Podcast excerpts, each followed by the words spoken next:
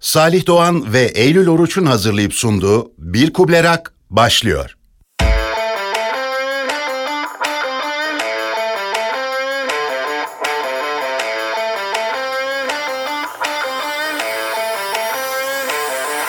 Bu podcast serisinde Anadolu rock efsaneleri konuşuluyor.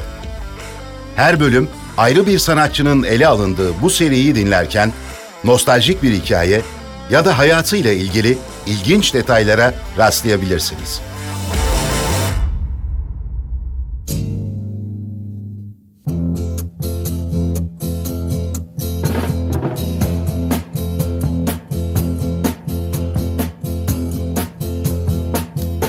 Evet, bugünkü podcast serimizde artık 3. haftaya geldik ve Anadolu Rock müziğinin efsane isimlerinden biri olan Erkin Koray'ı ele alıyoruz.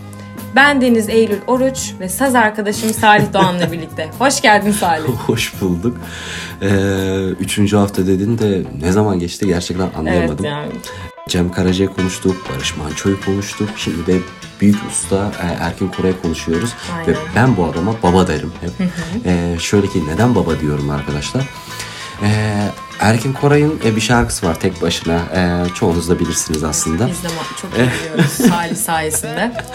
Ee, neden öyle bir şey diyor Eylül? Şu an onu açıklayayım. Ee, genellikle Eylül'le hep bir buluştuğumuzda ve ya Salih bir şarkı aç dediğinde bir Erkin Koray'ın tek başına şarkısını açarım. Giriş parçam genellikle tek Evet. başına oluyor. Şöyle ki bu babayı anlatırken ee, hevesleniyorum ve keyfim yerine geliyor. Hepsinde geldi ama Erkin Koray ee, çok ayrı geleceğine inanıyorum ve sözü sana bırakıyorum. Ben de lafı uzatmadan başlıyorum o zaman. Hadi bakalım. Ee, Erkin babamız 24 Haziran 1941 tarihinde Kadıköy'de dünyaya geliyor.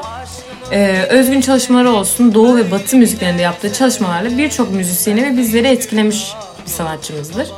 Ee, Cemal'im, Köprüden Geçti Gelin gibi çalışmaları ile e, Türk halk müziği olsun, Niyasin Dide'den Kıskanırım gibi parçaları Türk sanat müziği eserlerini yorumlayarak Türk rock müzik tarzının en önemli eserlerini vermiştir. Şöyle de e, bir durum var. E, küçük yaşlarda piyano öğretmeni olan annesi Veciha Koray'dan piyano öğreniyor. Hatta yani çoğu sanatçımızın aslında ailesinin içerisinde de Hep bir anne e, faktörü var aslında. Anne ya Cem Karaca'nın da annesinin teyzesi Roza'dan öğreniyor. Piyano Evet. piyano notaları ve piyano nameleri öğreniyor.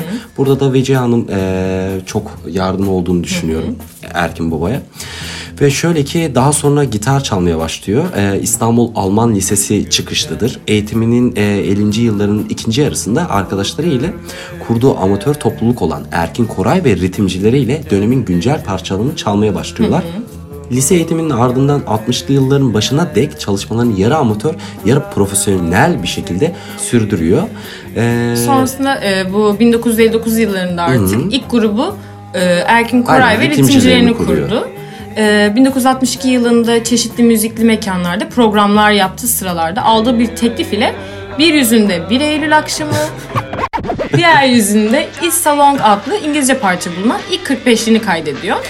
aa, ancak bu plak 1966 yılında piyasaya çıkıyor. Evet, Ee, ve Erkin Koray o sıralarda 75 tarihler arasında Ankara'da Hava Kuvvetleri Jazz Orkestrası solist ve gitarist olarak yapıyor. Güzel bir askerlik.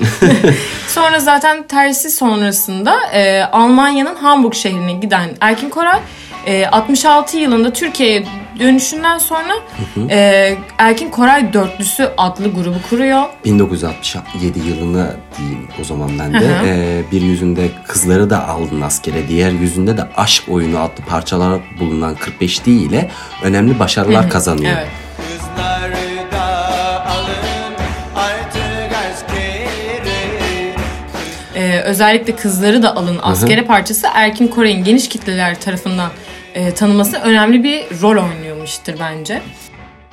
1968 yılına gelelim. E, Hürriyet gazetesi tarafından yapılan Altın Mikrofon yarışmasında. Yine bizim altın mikrofonlar. Evet.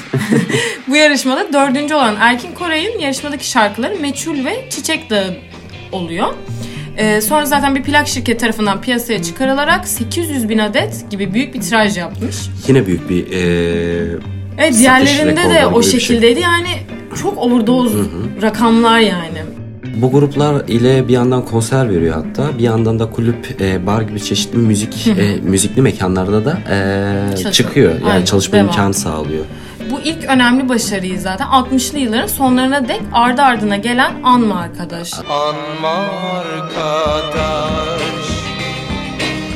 Anma arkadaş Ee, hop hop gelsin. Sana bir şeyler olmuş. Seni her gördüğümde gibi hepsi yani. büyük beğeni toplayan parçalar takip etmiş. Ee, 1969 yılına geleyim o halde ben de. Ee, Yeraltı Dörtlüsü adlı grubu ile Türkiye'de ilk underground e, müzik akımının öncüsü oluyor o dönem. 70'li yılların başlarına gelindiğinde Koray e, yine Türkiye'de oldukça geniş bir dinleyici kitlesine sahip oluyor. Kendine özgü bir tarz yaratıyor aslında. 1971'de Erkin Koray Süper Grup, e, 1972'de de Ter gruplarını kuruyor. Ter grubu güzelmiş.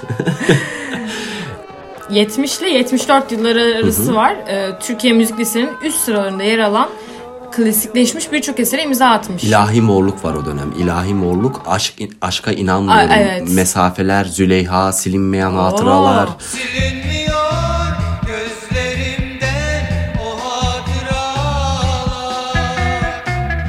Bayağı bir Erkin Koray 1974'te fanı de görüyorum. 1974'te de Şaşkın e, ve Fesubhanallah e, bu dönem eserleridir diyebiliriz o zaman. Evet.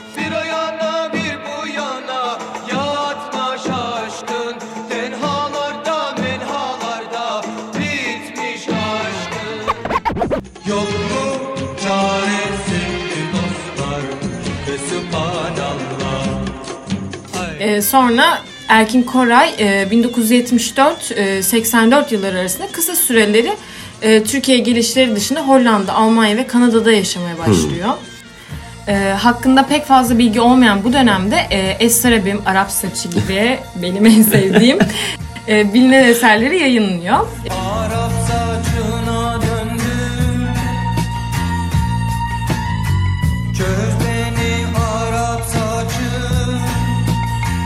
Koray e, 1977 yılında kurduğu Erkin Koray Tutkusu adlı LP ve Ayna adlı gruptan sonra kısa süreli beraberlikler dışında başka grup kurmamış. Ben buna çok şaşırdım mesela. Arap saçı e, yani Arap saçını deyince aklıma sen geldin Evet. Ama şöyle illaki albümü yayınlanıyor o dönem. Bu albümde Nuri Kurtcebe'nin de çizdiği albüm kapağı ve plak versiyonun şeffaf olması da dikkat çekiyor o dönem. E, zaten sonra miksajı Köln'de yapılan bu albümde e, illaki e, Deli Kadın, Tek Başına gibi hiç şarkıların Tek yanında. başına dedin yine bir sus. bir depresif bir es olayım ben. verelim orada. Tek başına arkadaşlar. Yanında e, Kızları Dalın Askere ve Hop Hop Gelsin gibi eski şarkılarında yeni yorumları yer alıyor. Art Bekle. Kim olursan ol. Ne istersen yap. Sen de bu dünyada tek başınasın. hep tek başımıza değiliz. Biz hep beraberiz. Hadi bakalım. Öyle uzatmayalım, girelim. Yoksa fena olacak burası. O zaman eee, yine Türkiye'ye kesin dönüşün ardından yine Erkin Kore'yi bırakmayan sıkıntılar var. Ailevi sorunlarından dolayı kendisi için pek verimli geçmeyen 85 ve 90'lı yılların arasında ya belki en çok bilinen çalışması olan Çöpçüleriye büyük bir çıkış yapıyor. E, Çöpçüler de en sevdiğim ikinci parçalarından biri. Kör olası çöpçüler Aşkımı süpürmüşler e, yer aldığı e, Ceylan 1985'te yayınlanıyor. Albümde Erkin Koray çoğu enstrümanı kendi çalmış. E, bu dönemde de devrim modasına uyarak artık piyanist şarkıcı olan bir restoranda müzik yapmaya başlıyor. bu dönemler aslında para Evet, para sıkıntısından. sıkıntısından olduğu için. Ee, sonra önemli ve özgün eserlerinden biri de 1986'da yayınlanan Gaddar albümü oluyor. Ee, anılan maddi sıkıntılar e, sanatçı tek bir sentezleyici eşliğinde kaydedilen Çukutulan Benim gibi bir düşük bütçeli yapımlara zorlamıştır. Ee, bu albümde de e, Şaşkın ve Sana Bir Şeyler olmuş şarkılarını Taverne müziği tadında yorumluyor. Ee, sonra 89'da Hay Yam Yam albümü çıkmış. Ee, bu albümde de klip çektiği Hayat Katarı şarkısı Kemal Sunar filminin e, Abuk Sumuk filmiydi yanlış hatırlamıyorsam. Abuk bu filmde Subuk. kullanılıyor. Ee, sonra 90'lı yılında yayınladığı Tamam Artık albümde de önceki albümlerinden farklı olmayan bir şekilde eski ve yeni şarkılarını karışık bulduğu bir albüm oluyor. Şöyle işte e, yani Erkin Koray'ın hayatı genellikle ekonomik sıkıntılar e, geçirdiği dönemler aslında. Yaptığı çıkışlar son derece popüler olan çalışmaları onu maddi açıdan rahatlatmaya yetmemiş. Ve müziği kendine yaşam biçimi olarak seçmiş aslında diyebiliriz. Aynen. Ee, sonralarında zaten e, bu o dönemlerde belirsiz olan bu telif hakları, sınırlı çalışma olanakları, sağlıksız bir yapıya sahip olan müzik piyasası ve müzik dinleyicisinin düşük alım gücü gibi nedenlerle bu sıkıntılardan kurtulamamışlar. Ee, bunlardan bazıları küserek müziği bırakmış, daha iyi ve maddi koşullar edebilecekleri işleriyle uğraşmışlar. Erkin Koray hatta telif hakları en çok ihlal Evet. edilmiş sanatçılarımızdan birisi olmuş o dönem. ki. Ee, bu nedenle neredeyse hiçbir zaman arzu ettiği yapımları gerçekleştirecek parasal kaynak bulamamış. Evet maalesef. Zaten sonra da yenilikçi, sentezci, deneyici bir müzik çizgisi olan Erkin Koray, sıra dışı şarkı sözleri, kendine özgü vokal biçimi, e, uzun saçları olsun. Şöyle Heh, söyleyeyim. geliyor. Uzun, uzun saç. Yani uzun saç olayını şöyle söyleyeyim ben sana. Ee, her zaman ee, belli bir noktada bizim rockçıların bir uzun saç olayı var ya. İşte bunu Erkin Koray ilk Baş- başta yapıyor. Başlatıyor. Yani Ya Cem Karaca ya da Barış Manço değil. Evet yani şimdi şöyle bir şey. e, Barış Manço e, sağcıyım, e, sağcı diye gözükür. Cem Karaca da solcu olarak gözükür. Bizim Erkin Koray da ben yukarılardayım dermiş. Yani böyle kafa şeyler oluyormuş yani. Devam ediyorum o zaman. Aynen. Neyse bunun gibi bir daha birçok nedenle dönemin yayın tekeli olan Türkiye Radyo Televizyon Kurumu yani TRT tarafından dışlanmış. Eserlerin de neredeyse tamamı yakın zamanlara kadar TRT denetimi tarafından yayınlanmaya uygun görülmemiş. Bu durum Türkiye'de özel yayın kuruluşlarının ortaya çıkışına kadar süre gelmiş ve Koray dinleyici kitlesi sınırlı kalmasına yol açmıştır. 1990 1993 yılları yine Ee, genelde öyle bir geçer Arap saçı fesa, fesubhanallah şaşkın sevince yalnızlar rıhtımı ve benim en sevdiğim ikinci parçalardan birisidir ve ve benim hatta şöyle bir şey bir canlı yayınım vardı 8 bölümlük mini Ah, dizi evet, de evet. diyebiliriz aslında. Böyle insanlara alırdım işte. Mesela e, ismimin e, bu şarkı benim e, canlı yayınımın ismiydi yani. Yalnızlar Rıhtımı. Ha. Orada insanları alıyorduk, sohbet Yalnızlar ediyorduk yine. Rıhtımı. Podcast gibi düşünebilirsiniz yine. bunu. Güzel bir başlık ama Yalnızlar Rıhtımı. Öyle. Ee, neyse ee, ve benzeri zaten hitleri içeren bir toplum e, toplama albüm serisi ve e, Best of piyasaya sürüyor o dönem. E, 1990'da yayınladığı tamam artık albümden sonra bir sessizlik ve plak şirketlerinin küskünlüğü oluyor o dönem. Şarkının da adıyla yani albümün de adı çok şey yani. Tamam artık yeter. Dur gibi.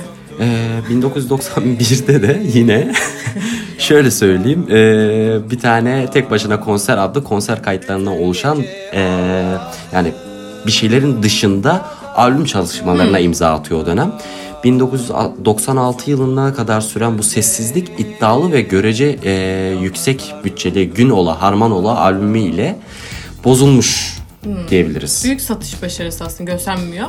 Ancak eleştirmenlerce olumlu eleştiri alan bu Evet. çalışmayı 99 yılında yayınlanan Devlerin Nefesi adlı son albümünü takip etmişti. Ee, şöyle o zaman ben bir kesi atmak istiyorum buraya aslında.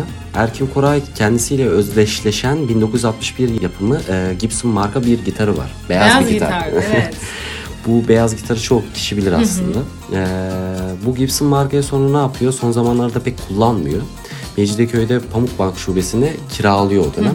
Ya çünkü çok sert çalıyormuş. Ee, çe- sert çalma üslubu vardır Erkin Koray'ın. Yani yıpranmamak için Evet, e, koruma oraya altına koruma altına alıyor yani. Mantıklı bir şey.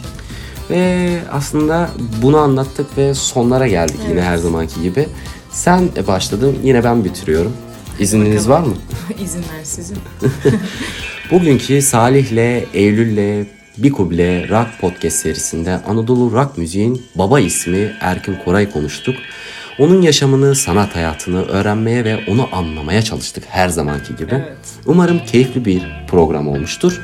Ee, bu duygu ve düşüncelerle yine her zamanki gibi her daim sanatta kalın, hoşça kalın. Her daim sanatta kalın ve sanatçıyla kalın. Hoşçakalın. Yağmurun sesine bak Aşka davet ediyor Cama vuran her damla Beni harap ediyor Salih Doğan ve Eylül Oruç'un hazırlayıp sunduğu Bir Kuble Rock sona erdi.